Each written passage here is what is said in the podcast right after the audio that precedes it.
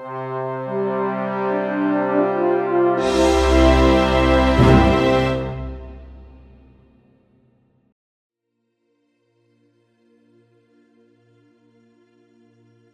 to the Aster podcast. Uh, today we have with us Martin Gansten, who is an historian of religion with a specialty on Indic religions. And he has been also doing a lot of research on astrology and the role of astrology in these contexts. Uh, so we are here today to talk a little bit about uh, his work. Welcome. Welcome. Thank you. Glad to be here. Glad you could join us. Um, uh, what can you tell us about your, your, your line of work and your line of research regarding astrology? Mm, right. um, well, as, as you mentioned, I'm uh, formally I'm a historian of religion. So um, I, I, I've approached astrology from that angle.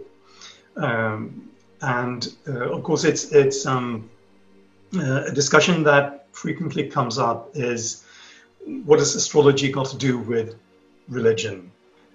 But then again, uh, for people who approach it from a history of science point of view, it t- tends to be the same sort of question tends to come up. You know, what has astrology got to do with science? So that's something that, that you usually have to, you know, um, start by by trying to bridge these two incommensurables, um, science and, and religion um, which of course are only incommensurable from a modernist point of view.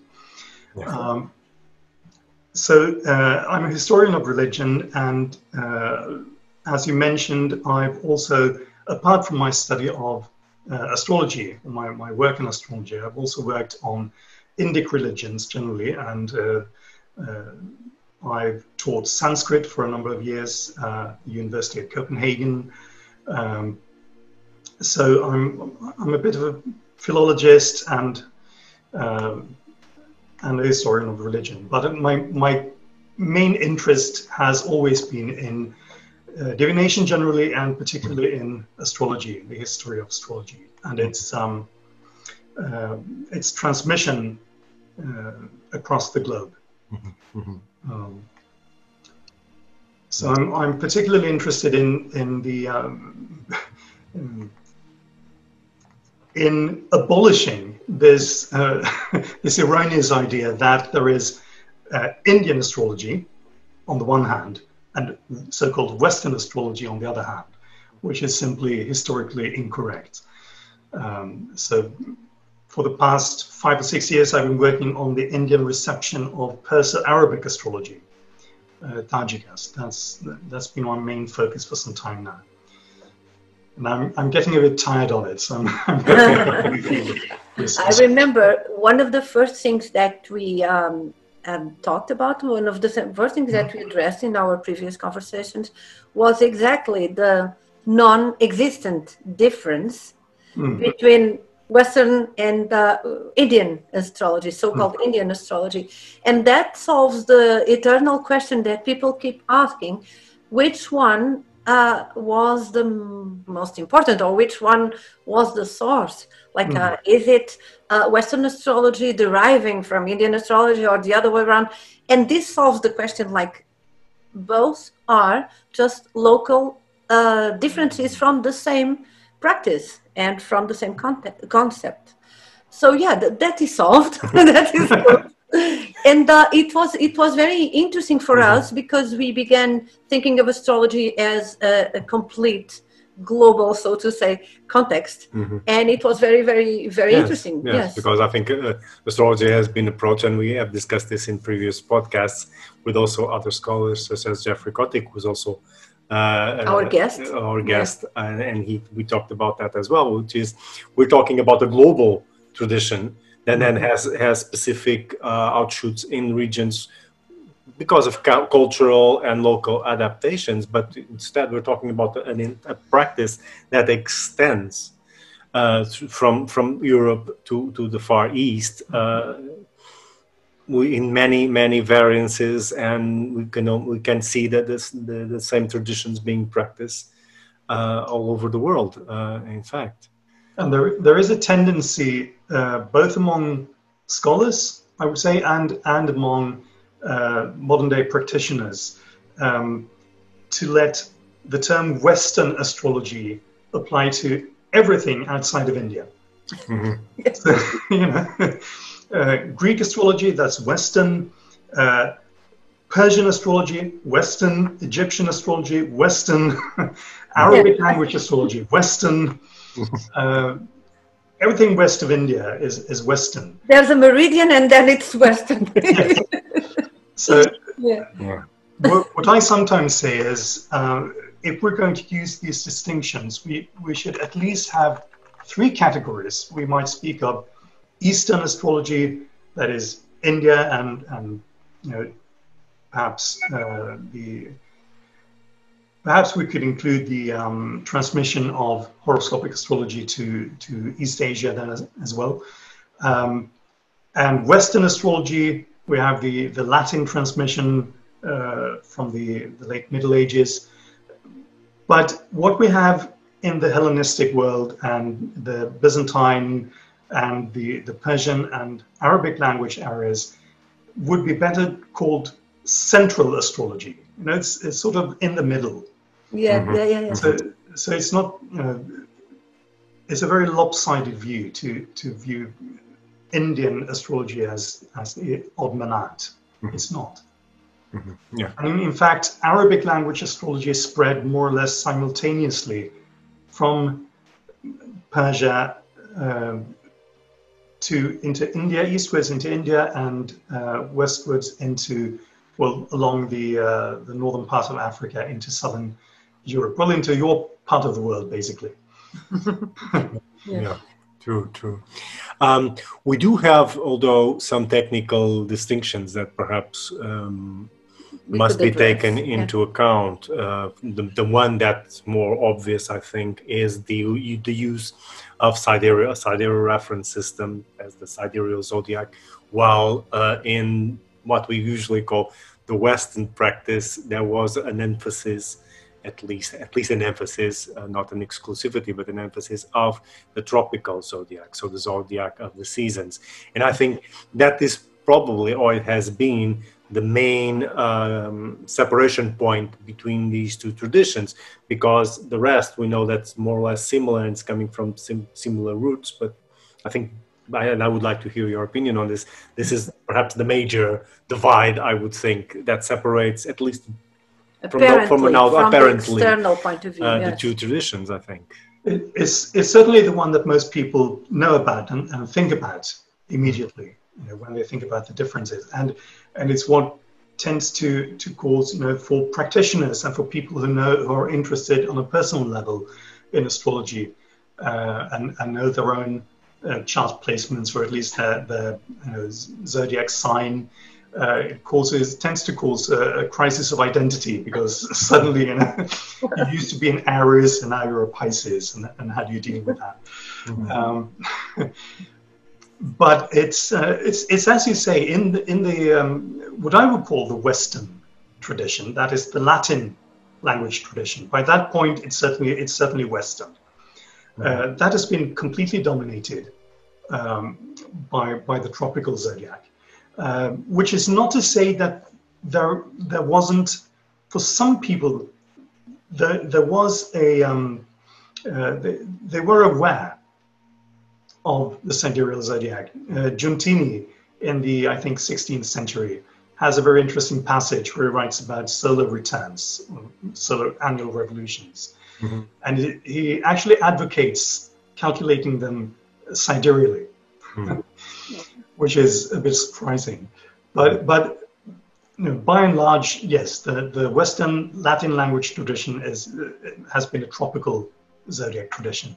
Yes. Um, but in the Arabic speaking uh, tradition, the Arabic language texts, it's it's much more of a varied field, you know? and mm. the the earlier authors, the ones who are most influenced by by the Persians, uh, they often use sidereal placements, and you can and you, and you find these contradictions, like Ben Dykes last year um, uh, published his um, um, translation, annotated translation of Abu Ma'shar's um, big book on, on annual revolutions, uh, which in a couple of places explicitly advocates the tropical zodiac, mm-hmm. or, or, it advocates the tropical year, mm-hmm. rather. Uh, but then in other places in that same work, there are charts that are obviously calculated in the sidereal zodiac. Mm-hmm. So, so we get this interesting question: Was Abu Ma'shar technically, you know, inconsistent or incompetent? Uh, certainly a possibility. Uh, or, I mean, people did criticize him even during his own lifetime, uh, and, and, and Ben Dykes mentions this actually in his introduction, as I recall. Um, of course, the other possibility is that he didn't write those two sentences uh, mm-hmm. advocating the tropical definition of the year, but someone added them at a later point. That's mm-hmm. also a possibility. Uh, mm-hmm. and we've, as far as I know, at, at present, we have no way of, of establishing which. But, but if you, the further back you go, if you look at, at the, the um, texts of Sahl and MashaAllah and so on, you find a more use of Persian tables, which is to say sidereal tables. Mm-hmm. And as I said, the, uh, the Perso-Arabic tradition also made it into India. Mm-hmm. And the Indians use it sidereally. And it's not that they didn't know about the tropical zodiac, because they did. And the interesting thing is that in a couple of places, they have statements that say something like, oh, and the Romakas, or possibly Romaka as a name, which means the Roman or the Romans, mm. they add precession, which is to say they use the tropical zodiac. Yeah. Yeah. So, so it seems that they, they make a distinction between you know the, the Romans, which in that era would have meant the, the Byzantines, mm-hmm. yeah. and the others. Yeah. Mm-hmm. So so it's it's not it's not as clear cut as many people imagine. Uh, you know, yes. Indians and also it's not uh, as you as you mentioned it's not that they were not aware of it it's like a choice that they had made yes. we choose to use the sidereal mm-hmm. zodiac not the tropical zodiac mm-hmm. as the Romakas or what yeah Rom- Romaka romans Romaka so, and you can uh, and there's also the discussions about that in the 10th 11th century where some tables are mm-hmm. made sidereally and not tropical. So gives interesting. It's quite late. a doubt yeah quite late in arabic uh, in arabic context. So mm. it does give the doubt exactly what they are using in terms of calculation. And i think the only thing that can answer that and, and this has been a constant presence throughout our conversations in this podcast is example charts. Yes. Would need example charts of a sample of example charts from each of these practices, traditions, regions, etc., and see exactly what they're doing. If we're going to find, do we find a mixed practice? Do we find more exclusive sidereal or tropical? Or sometimes there's another surprise of something completely different or unexpected. And I think that's you probably a way, not the solution, because I, I, doubt that we ever found the absolute solution on this, but at least it can give us more clues how they're dealing with this information. But this is one of the main um, goals of the Astro Project yeah. to, to understand how the techniques and the ideas and the concepts uh, traveled throughout right. time and throughout the countries. so to see how all this uh, corpus of knowledge that is astrology, how it developed throughout mm-hmm. time. So mm-hmm. yeah, this is mm, yeah, one of yeah. our main. And it, it is interesting to to also study and to understand how, if we're dealing with two main referentials which are distinct in terms of, of concept, uh, how do different same the same techniques or the same concepts such as uh, dignities, uh, mm-hmm. the all the divisions are adapted from one system to the other and vice versa. So how, how are they applied the same way? Are we talking about a different concept altogether? Mm-hmm. And I think this is something that has to be looked with detail by academia, and so we can really understand technically what's what's happening in the in the mm-hmm. practice.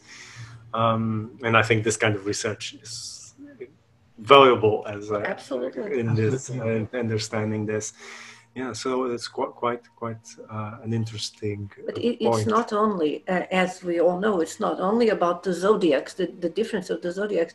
There are other differences. For instance um, the um, so-called indian uh, indian astrology gives uh, much importance to the lunar nodes. For instance that's right they, they also appear in the so-called uh, western tradition but Latin. they latin tradition but they um, they are uh, they take their own identity in the in the Indian mm-hmm. tradition. Mm-hmm. Yeah, they're, they're treated they're treated like planets in their own right. Exactly. It's a different yes. different concept altogether.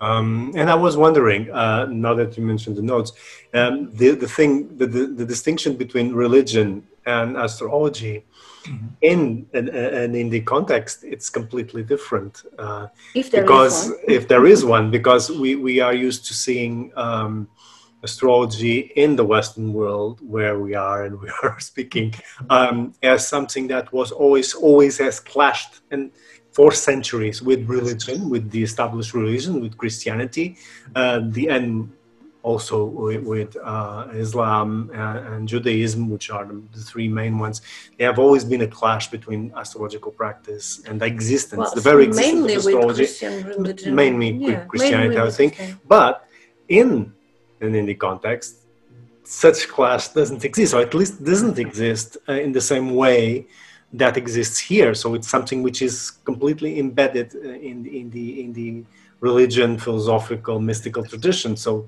doesn't have this clash. So, so in your sense, in, as, as an historian of religion, it should be easier to make the argument of, of studying astrology from a religious point of view. I would think. Uh, yeah. Well, you, you can you can make you can make an argument for for studying it as uh, as a religious phenomenon, even in the West. But but it, when people do that, it tends to um, to fall under what is, is commonly known as esotericism or you know, esoteric traditions. Um, and then some people try to apply that um, label to non-European cultures as well, and non non mm-hmm. uh, non-Abrahamic um, yeah. religious contexts, and uh, and that gives rise to to sort of um, uh, to a strange situation, as, as, you point out, because there's nothing, there's absolutely nothing esoteric mm-hmm. about uh, the, the, practice of astrology in, in India. Yeah. Uh, it's it's been completely accepted um, as as a valid um, shastra, that is traditional science or, or learned discipline, and, and uh, as you say, it's it's been completely integrated with religious and philosophical ideas, especially, of course, the uh, the completely um, omnipresent uh, concept of karma or action, that is, action and reaction, uh, which is you know, fundamental to both Hinduism and Buddhism and Jainism. Um, and, and astrology fits very well with the concept of karma. And this is this is a bit of a hobby horse of mine. Uh, I I actually think I actually think that is one reason, one major reason, why astrology um, took root in India to the extent that it did. Um, because astrology does clash with, say, Christianity. I mean, the, the, there have been compromises made, and astrology has survived in a Christian context, but there's always been a tension mm-hmm. uh, because you have this idea about uh, um, uh, omniscient and, and, omnipotent God and uh, one God, mm-hmm. and it belongs to God alone to know the future and to determine the future. And also, people have to be free, uh, at least their souls have to be free, to to make the choice between redemption and, and uh, sin. So, um, so the stars can't be allowed in Christianity to to um, influence the soul. Mm-hmm. Uh, it might be allowed to influence the body by way of the, the four humors. And, and Thomas yeah. Aquinas just said it all. so, but so there, there's this tension. But in in India, there hasn't been the, that tension, as, as you rightly pointed out. Uh, in fact, you could say that there is a sort of tension inherent in astrology, which the doctrine of karma resolves. Mm-hmm. Because right from, from the start of horoscopic astrology, as long as long far back as we can follow it, uh, there have been at least two kinds of astrology. There's been natal astrology or genethliology, where you cast a horoscope and you predict someone's future from it, which presupposes a certain degree of determinism. Right? Yeah. But, but then there's also been katarchic astrology or elections, where you give people advice. You say, do it at this time, not at that time. So that presupposes a certain amount of indeterminism or freedom.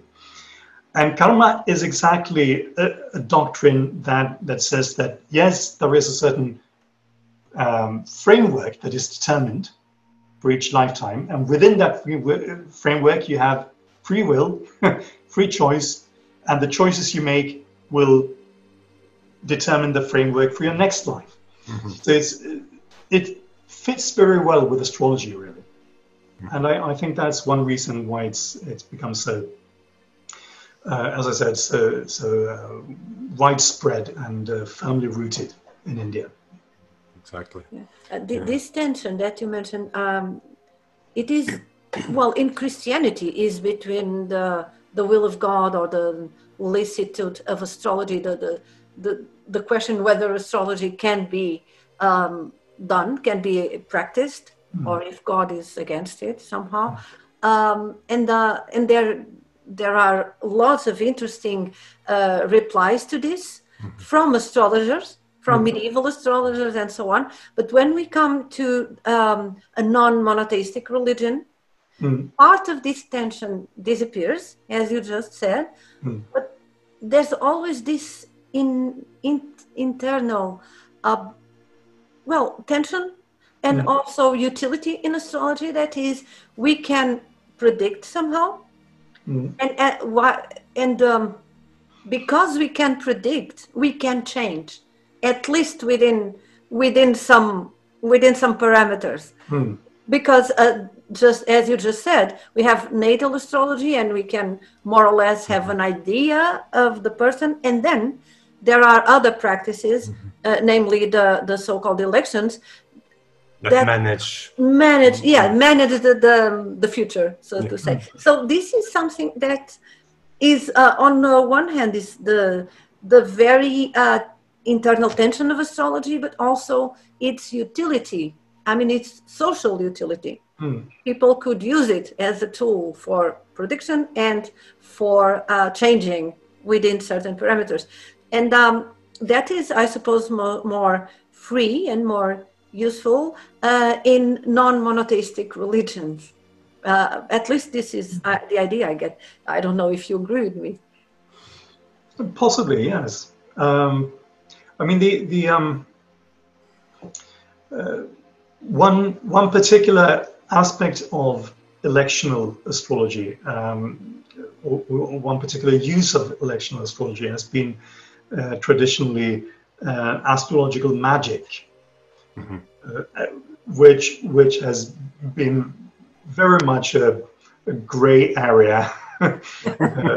If not entirely, you know. Oh, dark grey, really dark, dark grey. Yeah. if not exactly uh, in the black arts. Um, whereas in in uh, India, it's just you know, a ritual is a ritual.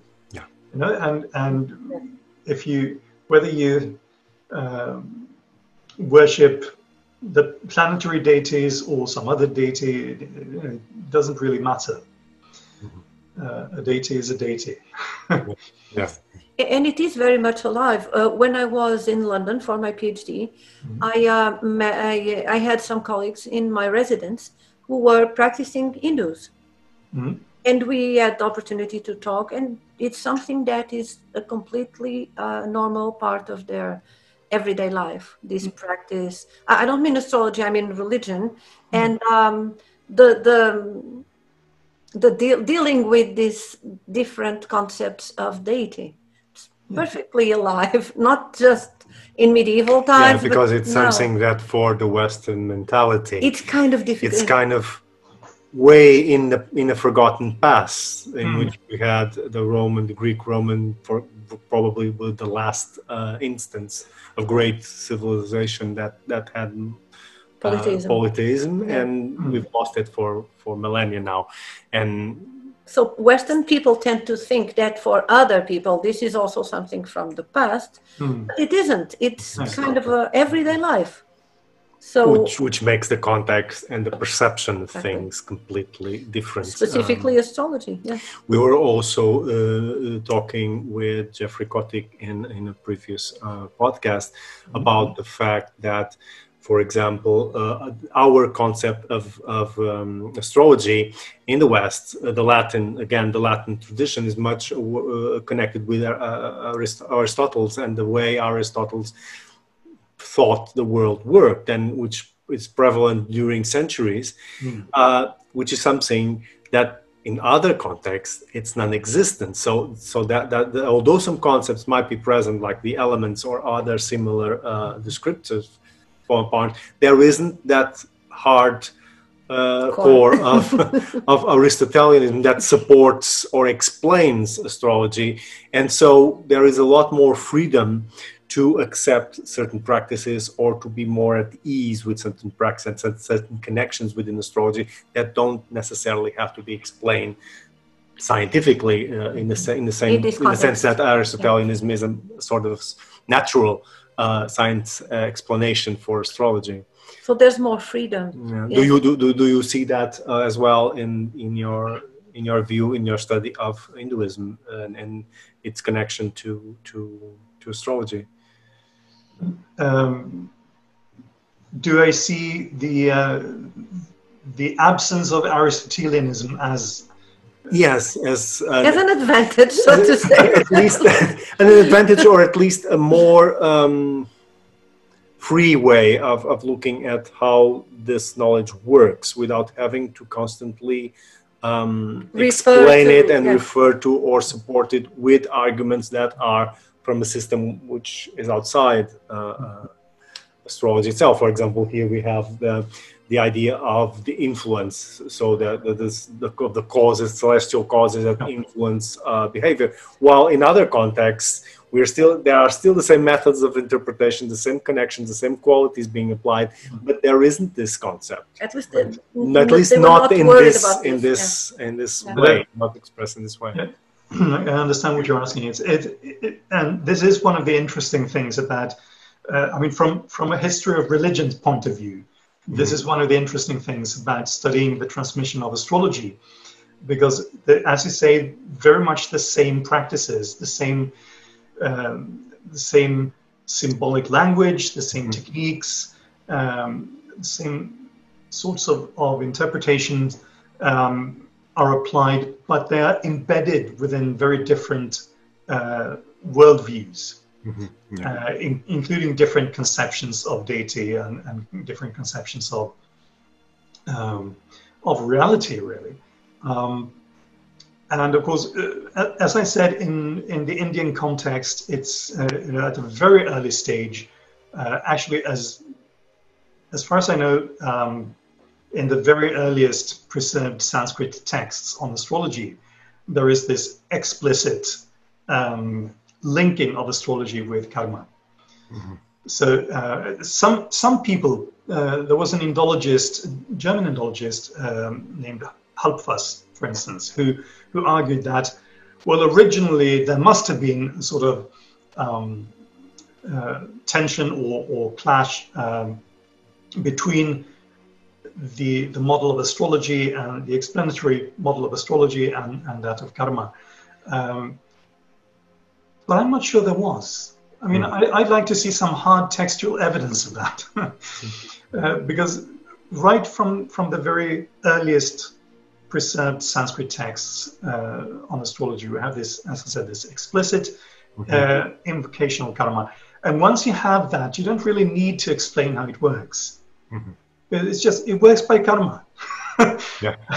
and then different different schools of philosophy and different religious tradition, traditions will have slightly different ideas about how karma works. Mm-hmm. But that's you know some people will think like the Jains they they view karma as you know more or less uh, as a uh, mechanism uh, that exists by itself that uh, doesn't need anything else to to prop it up so to speak. Whereas the more um, uh, theistically inclined traditions say that well God, the supreme God, sort of is the guarantor of of karma. There is there is a supreme deity who makes sure that that the law of karma works, you know? uh, keeps everything rolling, just like he, she, it keeps the whole universe uh, working. And of course, there are uh, several traditions that are explicitly idealist in their worldview. They, they work from a consciousness only model. And of course, once you look at it from that angle, then everything sort of changes the way you, you view karma, the way you, the way you view astrology, etc. So, um, so they all have their different takes on karma, but but astrology sort of just goes along with that.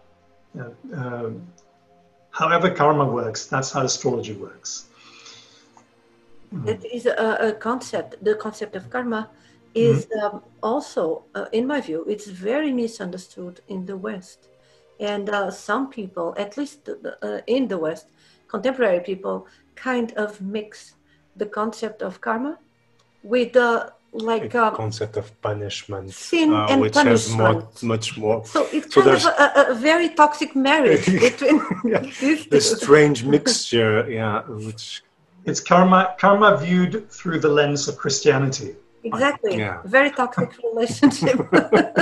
so they, they, they think when they, they think, when they hear the word karma, they think of punishment in mm-hmm. some way. Mm-hmm. And it's it's not that. It's like conse- natural consequences from what I can understand, natural consequences, either good or bad or yes. neutral from action. That that is that's the idea. Mm-hmm. Mm-hmm. As as you as you think and as you act, so you become.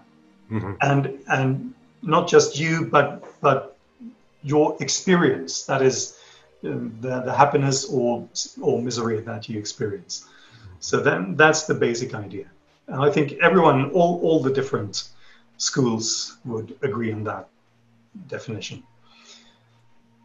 So. Hmm. Yeah, uh, I was also I'm curious, and now changing a little bit uh, uh, the hmm. topic. Um, can you give us? I know you cannot talk about everything if you have researched so far, but um, what would be for you interesting highlights of this um, reception, uh, which you're studying, uh, that you think that are interesting or at least are central to your to your research work or are, are uh, outstanding in, in certain in some way uh, among all of your research? Maybe it's difficult to, to maybe perhaps a difficult question. Yes. Are, are, we talking? Are we talking specifically about the reception of uh, of Arabic language astrology or or further yeah. back? Because, okay. Yeah. Well, well, let me know. You're the expert. what, what, uh, well, what is more relevant mm-hmm. for you? Okay. Well, um, to, to give to give a very broad sort of um, idea. Um, you can say that astrology in India um, has three distinct strata or, or, layers to it. So there, first there's the indigenous astral divination that is not horoscopic astrology, but we have uh, the the asterisms, the nakshatras, oh, yeah. uh, constellations uh, and the, the sun and the moon. Uh, and they're used for, they were used for uh, calendric purposes, and uh, this calendar was used not, not just for practical purposes, but also for ritual purposes to determine uh, auspicious times for religious rituals and so on. And eventually it was also used for personal divination. Mm-hmm. That's, that's at the earliest stage before horoscopic astrology enters India. Um, but then you get uh, horoscopic astrology uh, coming into India in two distinct waves, with about a millennium between them. Uh, so, first, uh, Greek language astrology, and then about a thousand years later, Arabic language astrology, mm-hmm. which, of course, in itself was also uh, derived ultimately from Greek language astrology. So, but you get these two uh, two waves, and they uh, they form two um, separate schools of astrology in India. That is, mm. um, the the Greek language astrology that entered was made uh, very Indian in character quite quickly. It was was assimilated and uh, you know adapted to Indian Indian society and Indian ideas, uh, so that this this fact that it was actually of non-Indian origin was quite quickly forgotten. Mm-hmm. Um, and then when the uh, the Arabic language astrology was was imported, that was seen as foreign, whereas the the older astrology was seen as indigenous. Mm-hmm. Uh, and so they weren't mixed, they weren't merged, but but they were practiced side by side, sometimes by the same people. Okay. So, for instance, there's there's one author whose um, whose huge work uh, I've been um, uh, editing and translating for the past five or six years now, um, and just finished. Um, uh, he wrote an equally big book mm-hmm. five years later. Uh, so his first big book was on uh, Sanskritized Arabic astrology, Perso-Arabic astrology. But then he wrote uh, a book on um, traditional Indian astrology. That is the the kind that actually has has Greek roots. so uh, so he wrote one book in each, rather than mixing them. Uh, yes. So for them, it was a completely different. Uh... It's sufficiently sufficiently different mm. for for it to be. You know, it would be difficult to to um, merge them. You would have to make different mm. decisions, like what aspect system should we use? Because Indian astrology developed their own take on aspects, and then they got the more uh, original Greek uh, version uh, passed on uh, through the Arabic language authors, uh, and they had to. You know, they had two different models there, mm. and also different um, well, all kinds of technical differences. we, we shouldn't get into too much detail. Yeah, okay. They had to okay. choose. I have a question um, that is also related to these three uh, lines of tradition, so to mm-hmm. say, three things. Uh, I think we had uh, this conversation before, but uh, Luis, as you know, is studying the, um, the Jesuits and the way they um, dealt with astrology in different parts of the world. And one of the things that we find interesting, I don't know if you agree, is that um, when it comes to China, they have a lot of translation. There's a lot of translation going on from Chinese to, to Portuguese or I think Latin, and from Portuguese and Latin into Chinese.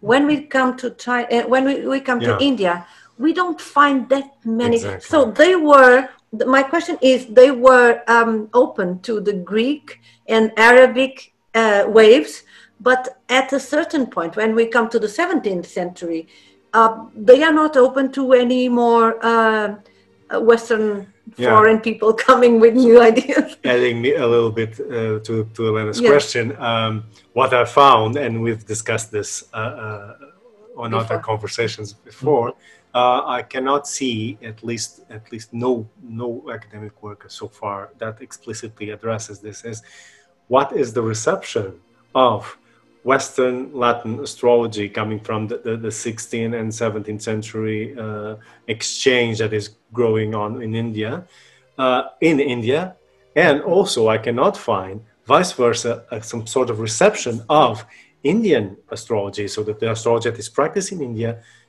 in the West. And, and yet there were intensive uh, cultural exchanges. Yeah, and, and, yeah. and, it is strange for me because we are seeing two cultures that have a, a, practice of astrology quite embedded in there, in, even with the religious problems that we discuss in the West. But the, the still, there is a practice that is embedded in both civilizations, and yet I was expecting to see more. a much more um, much more argumentation and, and going back and forth how it works, who's right, who's wrong, the usual. But there are, there appears to be very little of it's this like discussion. Two parallel lines. Yeah, or at least yeah. uh, it's still to be studied. I don't know, uh, but that was something that I found very strange. While, as Elena pointed out, in China and Japan, you can see the exchange going on and existing. Uh, I don't know. Uh, what is your opinion? What's your opinion? Because the, I, I believe that there is another wave, more recent, I would think, of when Western practices go into India and, and, and vice versa, because we also have the Indian practices then coming into the West in, of course, more, more contemporary uh, dates. But uh, what, what, what do you what do you know about what that? do you it's think bit, about the 17th century? it's a bit of a bit off your your your well, timeline. Quite yeah. a bit. It's quite a bit. Actually, actually, it's, it's, bang on my timeline because this okay. this this book I just uh, finished uh, editing and translating. It was it was written in 1649. Oh. Okay. in the in the uh, Mughal uh, in the regional capital of the Mughal province of mm-hmm. Bengal okay. in East India. Uh, and your, your observation is, uh, is spot on. Um, when uh, Perso-Arabic astrology, some, sometimes I use the term Perso-Arabic, sometimes I say Arabic language astrology. Mm. All, the, all the textual sources were in Arabic, as far as we can see. But of course, this early Arabic astrology was very much influenced by Persian astrology, and, and it was probably um, brought to India by people who were Persians uh, by ethnicity, so uh, so Perso-Arabic. Mm-hmm. This Perso-Arabic astrology entered India, also began to enter India uh, during a period when there was quite uh, quite large um, openness. Um, people were, were, very open towards, uh, or comparatively speaking, for India, they were quite open to external influences. Um, but over the next few centuries, uh, as and this is a bit of speculation, but but I think there is a causal connection here. As Muslim dominance of India increased, um, there was a sort of um, a process where the uh, the learned communities, uh, Sanskrit language learned communities, sort of closed more and more uh, the door towards uh, other kinds of influences, uh, and, and you can actually see that in the in the earliest preserved Tajika texts, that is, these, these Sanskrit texts on Perso-Arabic astrology, um, they just you know, say when, when, when, they start writing about it, they say, well, here's something interesting. You know, this, this is this is a new thing we found. This, it's called Tajika, which means Persian, Persian astrology. Uh, uh, there, there's no, uh, there are no apologetics um, they don't feel the need to defend themselves. But in the later works, in the 16th and 17th centuries, those authors actually begin their works by, by stating why it is permissible to study this. You know? Is it really permissible? What would be the arguments against? What would be the arguments uh, in favor. And, and, and of course, they always end up by concluding that it is permissible because otherwise they wouldn't be writing the book. But, but they feel they feel the need of apologetics, okay. and this this goes very well um, with the um, um, the idea that I've seen uh, presented by um, uh, Professor Sheldon Pollock um, at Columbia, I think it is, um, who, who, writes that um, there was a I, I, can't quote him verbatim from memory, but but he says that uh, towards the I think he says the 17th century, uh, there was a, a, wave of neo-traditionalism mm. uh, that took over in India, where you know, th- there had been quite a lot of innovation over the past few centuries, but now suddenly everything was to be very traditional, uh, and I think that is probably a reaction to um, perceived external threats. I mean, these things usually are, as, as we, as indeed we can see today. yes.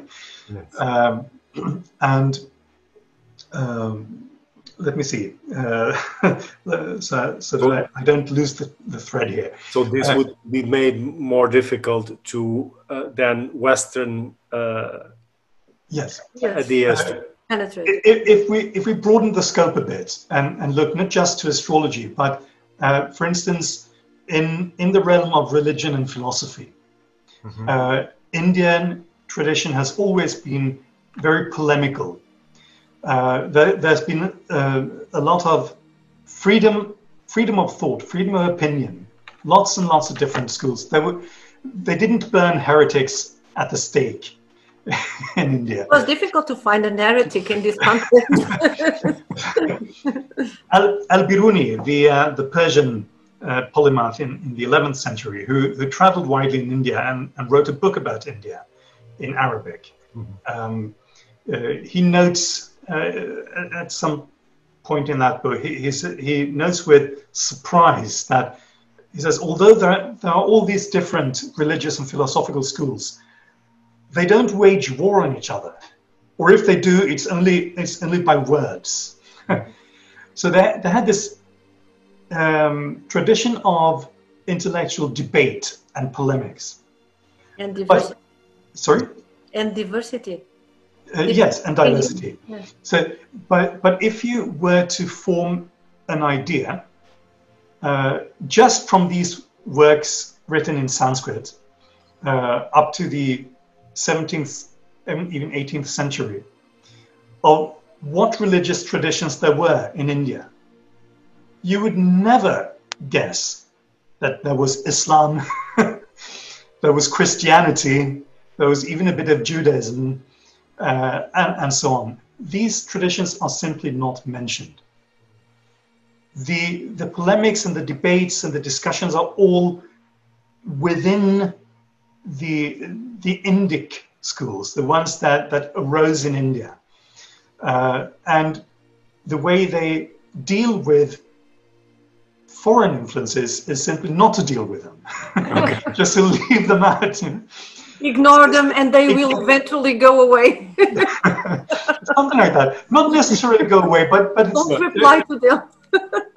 and when it comes to astrology in particular, um, as as you said, Luis, um, by the time the uh, the Europeans started arriving in in large numbers, uh, the scholarly communities, the Sanskrit language, Sanskrit speaking scholarly communities were largely closed to foreign influences, uh, and it wasn't until uh, the 19th century even late 19th century, that things began to change a bit. And at that point, it wasn't really, it still wasn't the, the Sanskrit uh, language communities, the traditional families of astrologers, you know, because it was a hereditary thing as a, as a rule.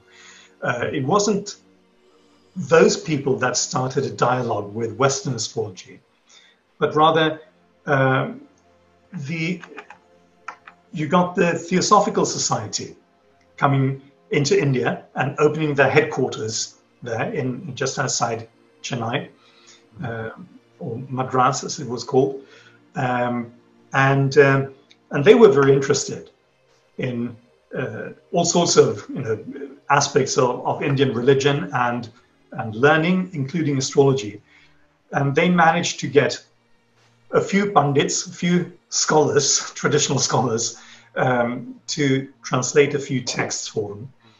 Uh, but really, it wouldn't have taken off, I think, if it hadn't been for the uh, invention of the printing press or, or bringing of, of printing technology into India, mm. uh, which made it possible uh, suddenly to uh, to distribute books on a large scale. Mm-hmm. That the printing technology and the railway, those two things together made it possible suddenly to, to translate and, and print books in large numbers and then distribute them across the country. And once that has started, uh, it just kept on rolling. The snowball kept mm-hmm. growing and growing. Yeah. Um, yeah. That's quite yes. Interesting, yes, because um, that puts the interaction between uh, Indian, uh, the culture, the traditions of Indian astrology and Western astrology to a much, much later date, where astrology in the West has already a completely different context, yes, and different incorporation into the cultural background, which Absolutely. is quite interesting. Because that's interesting. That's quite quite interesting um, because. Uh, I oh, that's as I said before. I, there's always something that amazed me is why wasn't this interchange going on? Even if, if just to criticize, they could be saying horrible things about Indian astrology and vice versa, but they don't. They don't. not, not at least at least not um, uh, with detail or uh, in the view of someone that studied, read material, and is making uh, an educated uh, criticism. It's just that general criticism of religious, of a, uh, which is coming from a religious point of view more than anything else. Um, which which then would be explained the lack of that because it, the interaction is occurring much much later uh, almost 300 years later. Yes. Um, yeah. Okay. And, or at least 200, two, two to 250 years 200, later. Yeah, 250 years. Um, and and as I as I mentioned, I just want to clarify this. Um, most of the people who who started translating because the theosophists themselves, these these um, you know, Europeans, British and and other uh, nationalities, they didn't know any Sanskrit. So they, they had to have um, local people translate the texts for them. But most of these people who did the translations and, and then started to write uh, books of their own um, on astrology, on Indian astrology, uh, they were not uh, from these traditional ast- astrology astrological families. Mm-hmm so they were not professional astrologers. They, they had other professions. Uh, they were uh, civil servants, lawyers, things like that. People who had a good English education. They, they were fluent in English, but they also had enough of a traditional education to know, you know sometimes barely, but, but you know, they knew some Sanskrit, just enough to, to make some translations. Okay, so so you, they're looking at things in a very superficial way uh, that they're not able, so they're not able to go and in depth. Also, also from um, Western uh, filters. And yes, absolutely. The problem, yes. the problem with these things is because we, and we are also guilty of this. We all try to fit the new ideas into whatever we already know, in mm. whatever mental Category. uh, categories we already have. Mm-hmm. So yes. sometimes it is difficult. And um, sometimes you need to unlearn things, and that, that can be very hard. Absolutely, yes. absolutely. Yes. yes. Quite a difficult task. Okay. We look forward to uh, your book. yes, we look forward to your book, and perhaps that's something we can discuss in detail in in the future podcast as soon as it's it's uh, launched. Um, from what we understood, it's it's a big book, uh, and uh, as you said, it it synthesizes, or at least it's it's, uh, it's um, a primer of the Arabic uh, Hindu uh, interaction, interaction, so that that uh, tradition where the Arabic uh, line of astrology enters Hinduism and interacts uh, with it. Uh, yes. And I'm, I'm, sure it will answer a lot of our questions because it is the, the, the interface of these two, it's an example of the interface of these two completely uh, strong and uh, mature cultures mm-hmm. interacting uh, regarding astrology. Yeah.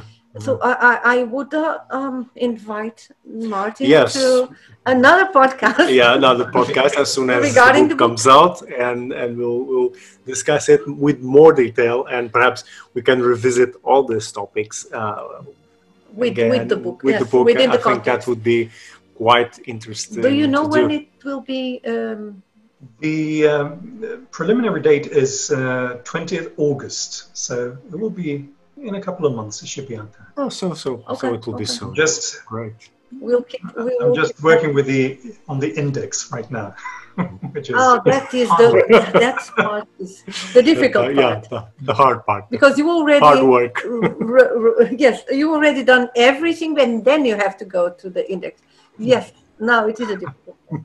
well we look forward to it Yeah, we will look Yes. forward to it. Uh, thank you very much for uh, for all to, this to all this and, and to, to come to the podcast. Uh, we hope to have you more times in the future to discuss uh, again the invitation, not only the book, but any particular points uh, in your research uh, That you find that you find interesting interesting to share and, and to talk a little bit about. Uh, that I'm to. be quite interesting. and we say goodbye for now Yeah, and we say goodbye for now. Thank you. Thank you very much. Goodbye.